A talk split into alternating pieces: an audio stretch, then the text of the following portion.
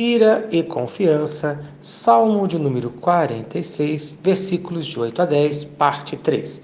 Vinde, contemplai as obras do Senhor, que assolações efetuou na terra.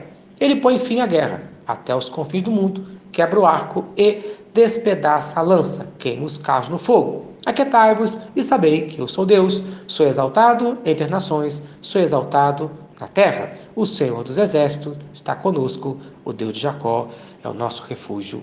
Amém. Estamos aprendendo sobre as características de quem confia em Deus.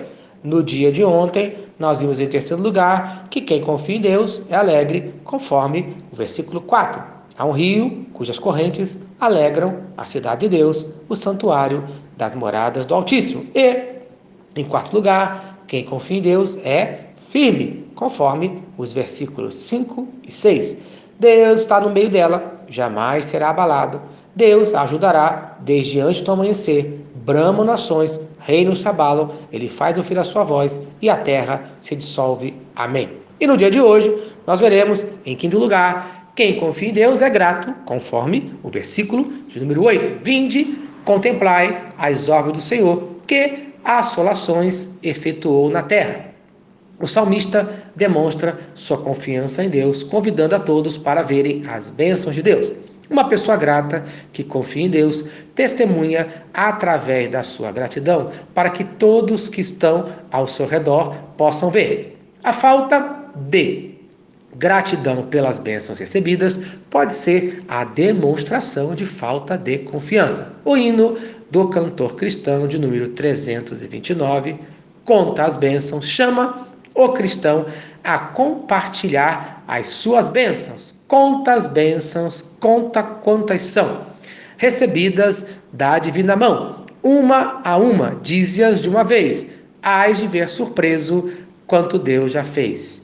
Isto é, algo impossível de realizar, conforme diz o Salmo de número 139, versículo 18. Se os contassem, excedem os grãos de areia. Contaria, contaria, sem jamais chegar ao fim. Em sexto lugar, quem confia em Deus tem paz, conforme o versículo 9. Ele põe fim à guerra até aos confins do mundo, quebra o arco e despedaça a lança, queima os carros no fogo. Este verso fala do fim de uma guerra em que as armas podem ser destruídas, porque não há necessidade mais de proteção, pois a paz já está garantida. Só quem realmente confia em Deus tem essa paz, pois é a paz que não pode ser explicada, conforme Filipenses capítulo 4, versículo 7.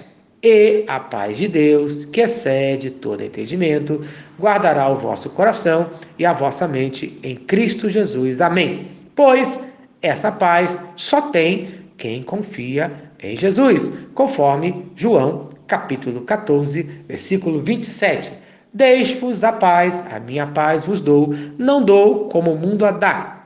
Não se preocupe o vosso coração, nem tenha medo. Amém. O mundo não confia em Deus, por isso não tem a paz do Senhor Jesus em sua vida.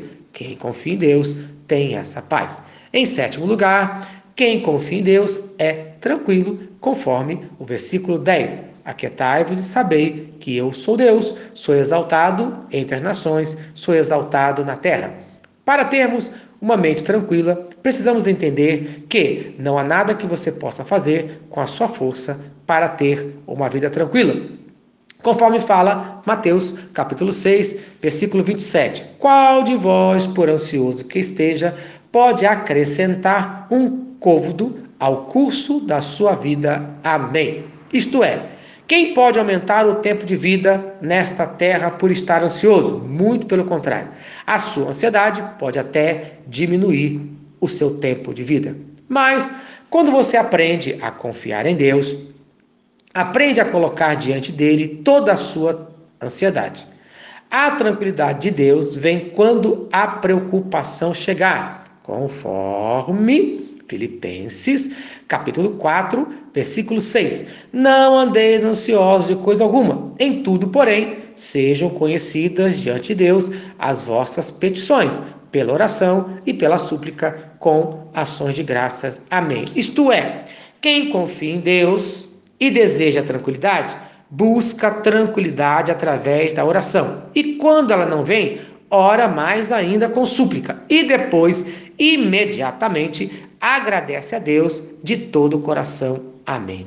Que no dia de hoje você não haja com ira, mas entregue a sua ira a Deus e confie nele, conforme fala o Salmo de número 37, versículo 5. Entrega o teu caminho ao Senhor, confia nele e o mais ele fará.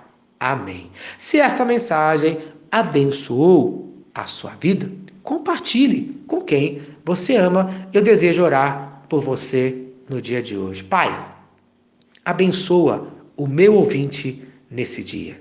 Senhor, dê tranquilidade àquele coração agora que está inquieto. Dê paz a essa vida. Abençoe a cada ouvinte no dia de hoje, no nome de Jesus. Amém e amém.